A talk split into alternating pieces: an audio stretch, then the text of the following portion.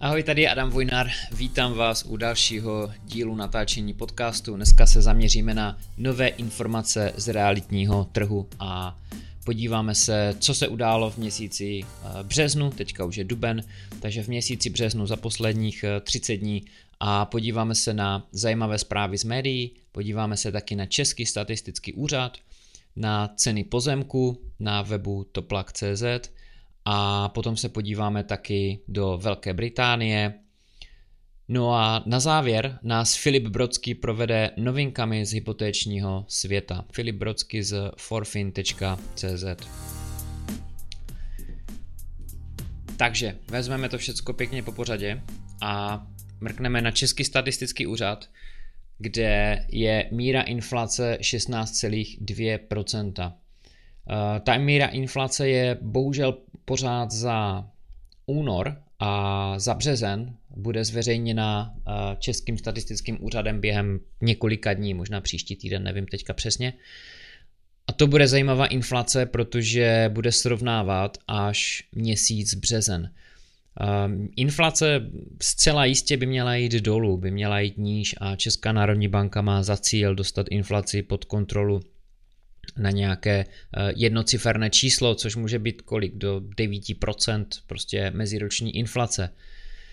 Experti se shodují na tom, že se to z největší pravděpodobností stane a tím důvodem je to, že vlastně se srovnává uh, čím více Eh, jdeme v tom roce, postupujeme měsíc po měsíci, tak srovnáváme ceny, které už eh, měly prudký nárůst před rokem. To znamená, že když srovnáváme únor tohoto roku s únorem minulého roku, tak prostě ta inflace bude obrovská. Jenomže když srovnáme potom březen, tak už by měla být nižší, duben a byly dva nebo tři měsíce v minulém roce, kde byla ta inflace opravdu velká, okolo 20% dokonce. Tuším, že to byl červen, možná březen a už nevím, který měsíc další. Takže když se přiblížíme k létu a ten červen budeme mít e, za sebou, bude tady červenec, srpen, tak ta inflace by rozhodně měla jít e, ještě níže, protože to srovnání toho nárůstu cen už budeme mít za sebou, takže budeme srovnávat nárůst cen už s obdobím, kde ty ceny prostě narostly hodně, hodně velkým tempem. Takže Česká národní banka by chtěla mít inflaci pod kontrolou, jednociferné číslo během do konce roku 2023 a v roce 2024, druhá polovina roku, bychom se měli přiblížit k tomu inflačnímu cíli 3, možná 2% meziročně. Uvidíme. Nebudeme věštět, nebudeme věštět z křišťálové koule. Tak, teď se podíváme na S-Reality.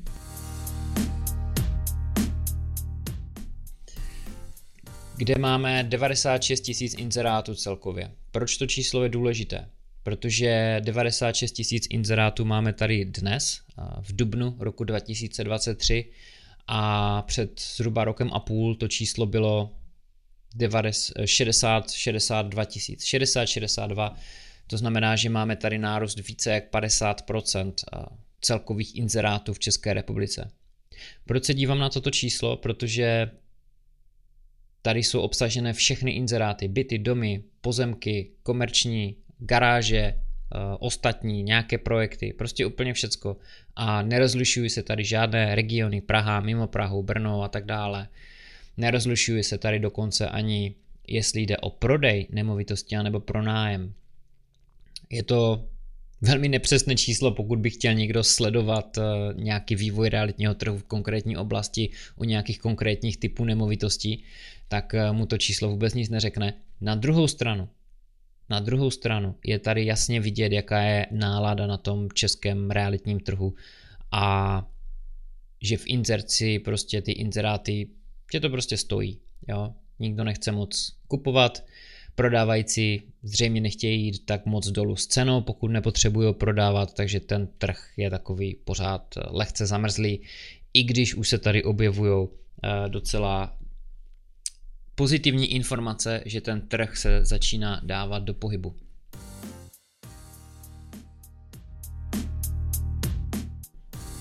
Já jsem teďka na stránce toplak.cz, kde mě zaujala statistika, vývoje cen pozemku. A píše se tu, průměrná cena pozemků v České republice se pohybuje okolo 2,8 milionů korun, tedy 3300 korun eh, za metr čtvereční pozemku. To je i s Prahou, i s Brnem, všecko dohromady. Když se podíváme ale mimo Prahu a Brno a okolí, průměrná cena pozemku se pohybuje hned z 2,8 na 2,1 milionu korun a ty pozemky jsou co do metru čtvereční o 1000 korun levnější, takže 2300 korun za metr čtvereční. Takže ta cena toho pozemku razantně klesá, když eh, vynecháme Prahu, Brno a blízké okolí. Já jsem se hned podíval na ceny pozemku tady u nás, v oblasti, kde bydlím, Dolní Dunajovice, kousek od Mikulova, jeho moravský kraj. A udivilo mě, kolik ty pozemky tady stojí. Jo. Věděl jsem, že šli nahoru, ale už jsem se na to rok asi nedíval, možná dva. A jsou tady pozemky dokonce za 3800 uh, korun za metr čtvereční, 5490 korun za metr čtvereční, 4200, ale je tady pozemek i za 7,5 tisíce korun za metr čtvereční a tohle je pozemek, který je možná 200 metrů od mého domu. Takže je to neuvěřitelné, jak ty pozemky šly brutálně nahoru na ceně. Proč pozemky mohly jít tak eh, výrazně na ceně nahoru, když ostatní nemovitosti, byty, domy prostě tolik eh, nezdražovaly? Naopak. Naopak šly lehce, šly lehce dolů za poslední měsíce, rok. Pozemky se totiž kupují většinou za hotové. To je tím hlavním důvodem. Pozemky se kupují většinou za hotové a i když tady na statistikách vidím, že ty ceny šly dolů, jo, ceny pozemku, tak pořád ten nárůst za poslední dva roky byl tak šíleně velký, že ten lehký pokles prostě vůbec nic neznamená a, a ta cena je strašně, strašně vysoká, která až mě překvapila. V současné době, ještě se tu píše, v současné době se zdá, že dochází ke korekci cen stavebních pozemků, podobně jako u bytu, ale korekce cen se eh, opožďuje a liší se podle lokality. Například v okolí Prahy se ceny pozemku mírně klesly, ale cena za metr čtvereční se zvýšila, což znamená, že kupující volí menší pozemky. Takže v jiných částech země, zejména na venkově, však v poslední době dochází k poklesu cen za metr čtvereční, tak za parcelu. Důvody poklesu vysoké ceny pozemku, vysoké úrokové sazby a následně drahé úvěry, drahá výstavba, levnější koupě již postavených domů za účelem rekonstrukce. Dále se tady potom rozebírá eh, celkově kraje, města, takže jako ta statistika je tady pěkně rozepsaná, pokud vás zajímají vůbec statistiky ceny pozemku, mrkněte na to. Zajímavá zpráva. Kupci se vrací, byty přestali zlevňovat. U některých nemovitostí ale můžete dál tlačit na slevy.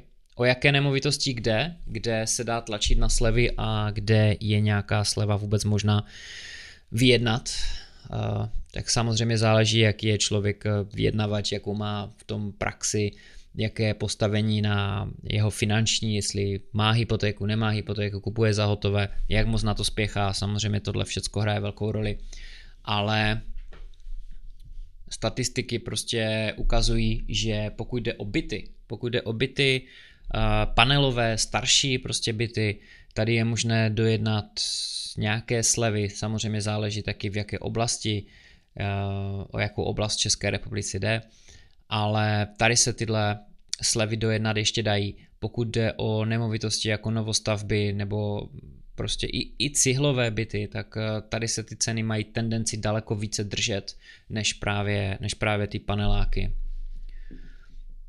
Realitní trh začíná ožívat, protože lidi jakoby si zvykli na to, že ty hypotéky už jsou dražší, to je jedna věc, ale zajímavé taky je nad tím přemýšlet, že pokud byt klesl na ceně o nějakých 20%, my jsme to právě včera rozebírali s Filipem, když eh, jsme se bavili o dnešním natáčení a novinkách z hypotečního trhu. Tak Filip říkal eh, podle jeho výpočtu, že před asi dvěmi lety, když by měl hypotéku na byt okolo 3,5%, tak ve srovnání s tím, kdyby na stejný byt ten byt kupoval dnes, tak by měl hypotéku o zhruba 2% vyšší, to sice ano, ale ta cena toho bytu, pokud samozřejmě nejde zase o Brno nebo Prahu, tak šla o 20% dolů toho konkrétního, na který se zaměřil on. Tím pádem ta splátka té hypotéky zůstává stejná, neli mírně klesla. Jo? To znamená, že nárůst uh, úroku o 2% nahoru vykompenzovala ta cena té nemovitosti, že šla dolů. Jo? Ne samozřejmě všechny, ne na všech místech, ne všechny typy nemovitostí, to je jasný, ale tím chci říct, že tohle si lidi začínají taky asi uvědomovat. Začíná být už více prodejů, eh, co tak čtu nebo se bavím s lidma z realit, takže ten trh ožívá, což je fajn, určitě je to dobrá zpráva. Že bychom mohli natrefit možná na nějaké to eh, dno těch, eh, toho poklesu, těch cen nemovitostí.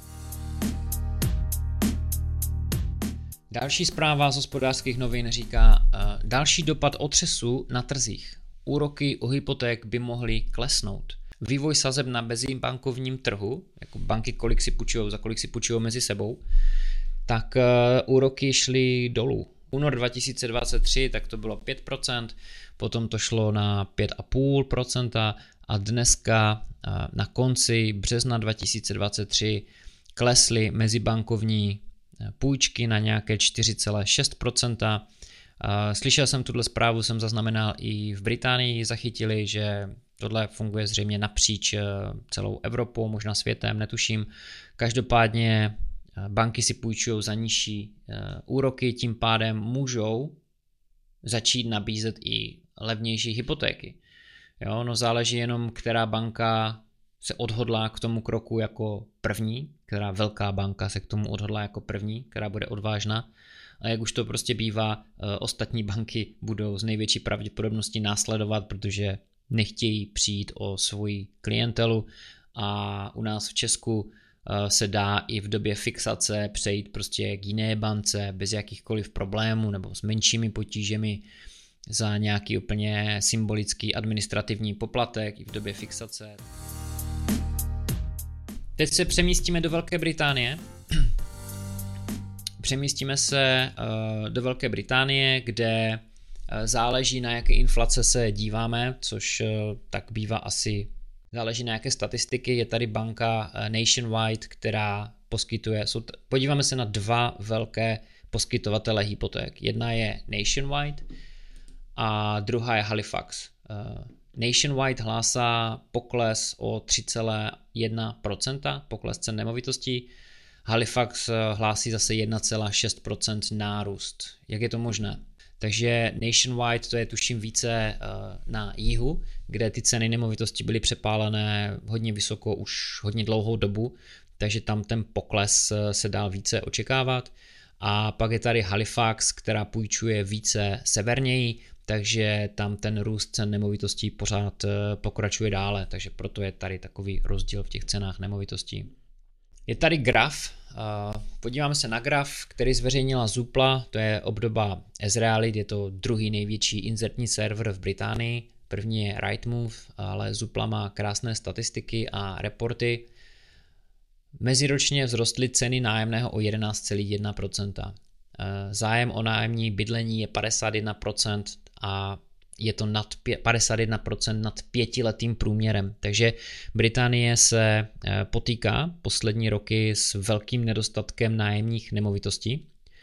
A důvodem eh, toho je, že jim chybí 1,2, zhruba 1,2 milionu eh, nemovitostí k pronájmu je, že v roce 2015-16 přišel docela hodně nepopulární balíček daňových opatření, které vyhlásila místní vláda a ten docela začal trestat realitní investory.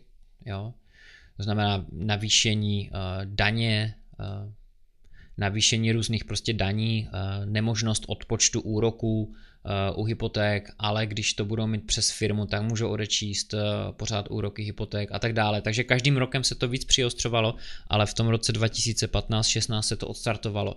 Takže místo toho, aby jak za posledních 15 let ty nemovitosti k pronájmu jako ten trh rostl o 3,5% ročně, rostlo počet nových nemovitostí k pronájmu na trhu, tak od toho roku 2016 e, rostl ten trh těch počet nemovitostí půl procenta, ani ne půl procenta ročně.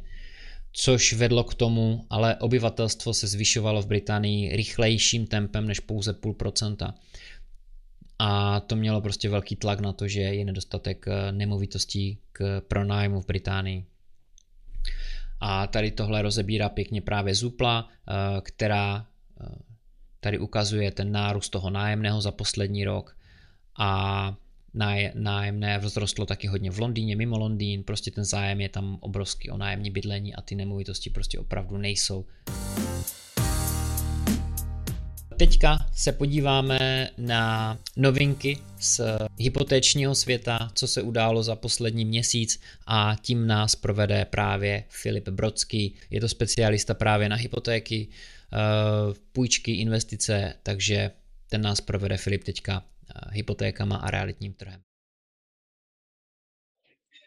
Tak dobrý den, zdravím všechny posluchače podcastu Adama Vojnera. Moje jméno je Filip Brodský, já se zabývám majetkovým poradenstvím už 8 let, zabývám se taky financováním investičních nemovitostí. Klientům jsem vyřešil úvěry už skoro ve výši typuju skoro čtvrt miliardy korun. Budeme se bavit teďka o novinkách z finančního trhu, co se týká právě nemovitostí. První věc je, že se nám snížily úrokové sazby. Některé banky snížily o jednu až dvě desetiny. Ty banky, které to neudělali, tak eh, se snaží tohle vykompenzovat eh, třeba slevou na určitých eh, službách, jako je třeba odhad, nebo dají odhad úplně zdarma. Pokud má klient samozřejmě šikovného hypotečního poradce, tak ten odhad má většinou také zdarma. Další věc je, potkal jsem se s tím, že plno lidí to neví, Banky se musí podle České národní banky řídit podle limitu DTI, DSTI. Realitní investoři určitě ví, o co se jedná. Eh, je to vlastně maximální eh, úvěrový zatížení, který limituje Česká národní banka. A první věc je, že ty banky jsou schopny kolem 5% případů kvartálně dát výjimku na tehle ten limit DTI, DSTI. Takže prostě tam, kde to je tip-top, kde už ta hypotéka těsně nevychází, tak uh, jsem schopen uh, s klienty třeba vyjednat výjimku právě na vyšší limity. Takže se prostě dostane výš a hypotéka klapne. Každopádně tohle se týká hypoték. Pokud jdeme třeba do stavebních spořitelen, tak tam jsou vlastně ještě úvěry nezajištěné, dlouhodobý nezajištěné úvěry. No a tam metodicky to mají přímo dané některé stavební spořitelny, že se prostě dostanou vejš. Například u jedné nejmenované stavební spořitelny mají až 65% limit eh, DSTI. Jo, to znamená místo 45-50 eh, je to 65. Takže jednoduše zase jsme schopni se tam s klientem dostat na vyšší úvěrový rámec. Co se týká jedné zajímavosti, tak já jsem si udělal srovnání koupy nemovitosti před rokem a za ty nižší úroky a dneska za ty vyšší úroky. Hodně lidí říká, že úroky jsou vysoké, že se to nevyplatí teďka kupovat, tak vám na to ukážu trochu ještě jiný pohled. Jedná se o reálnou nemovitost, kterou jsem s klientem financoval před uh, zhruba rokem v lednu 2022. Nemovitost stála 5 milionů 900, 3 KK v Mladé Boleslavi. V té době úrok 3,89, splátka je 25 tisíc. Dneska, takhle tady teda ještě výpočet, a každopádně dneska ty úroky jsou mnohem vyšší, je to 5,69, ale klient dneska koupí, nebo dneska vlastně je možno koupit poměrně s velkou slevou. Tady je to konkrétně v té lokalitě až o 20% níž. Takže místo 5 milionů 900 je kupní cena 4 miliony 700. Hypotéka je uh, sice dražší, ale splátka je nižší. 24 524. Předtím je to 25 015 korun. Tohle samo o sobě jako není špatný, ale zajímavější je to, co se bude dít za dva roky. Je velmi pravděpodobné, že se nám sníží úrokové sazby. Jakmile nám klesne inflace, Česká národní banka začne snižovat vlastně centrální úrokovou sazbu, no a potom je potenciál si tu hypotéku přefinancovat na nižší úrok. Budoucí úrok jsem stanovil, že by byl kolem 4% za dva roky, a v tu chvíli by ta nová splátka za dva roky byla 19 220, 19, pardon, 19 928 korun měsíčně.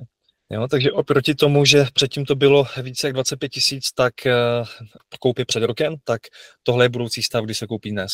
Takže ještě konkrétně v číslech, rekapitulace, například po pěti letech jsou zaplacené úroky tady té nemovitosti v, uh, koupené v Dubnu tohoto roku, tak zaplacené úroky jsou 948 792 korun. U toho případu koupě před rokem je přeplatek na úrocích dokonce vyšší. Takže i přesto, že byla nižší hypotéka, tak je vyšší přeplatek. Nebo nižší úroková sazba, tak je vyšší přeplatek. Zůstatek hypotéky na této levnější nemovitosti, ale dražší hypotéce, tak je zůstatek po pěti letech 3 miliony 860 tisíc. Předtím ten, ten příklad číslo jedna, tak tam by byl zůstatek 4 miliony 794 tisíc. Takže jestliže dneska si někdo myslí, že se to opravdu nevyplatí, tak v číslech je vidět, že mnohem zajímavější je ta úspora na kupní ceně než nižší úrok. No a s Adamem Vojnerem se bavíme uh, někdy o tom, že vlastně lidi se na všechno koukají krátkodobě, takže tady je třeba dlouhodobý výhled. Taková nemovitost, která se koupí, tak při 4% růstu cen ročně, tak ten byt po deseti letech má hodnotu 6 milionů 900 tisíc, po 20 letech potenciálně přes 10 milionů a po 30 letech už je to dokonce takhle. Takže pořád platí to, že je nemovitost, koupení investiční nemovitosti jako dlouhodobá investice tak to smysl dává. Takhle děkuji za pozornost, věřím, že vám to něco dalo. Kdyby někdo měl k tomu ještě dotaz nebo chtěl případně spočítat konkrétní případ, neváhejte se mi ozvat. Děkuji za pozornost a přeji den. Mějte se. Já jsem si všiml, že hodně z vás se díváte na tento podcast, sledujete ho na Spotify nebo na YouTube a nejste subscribery, nejste odebírateli tohoto kanálu. Dejte odebírat kanál, budu za to rád a čím více lidí bude odebírat kanál, tím budou kvalitnější videa, lepší obsah, zajímavý hosté, takže to pomůže prostě úplně všem, pomůže to algoritmu, videa budou více sledované, takže i více lidí se dostane k těmto zajímavým uh, informacím a zprávám z realit a z investování obecně. Tak jo, mějte se fajn, díky za sledování a příští týden se zase uvidíme. Ahoj.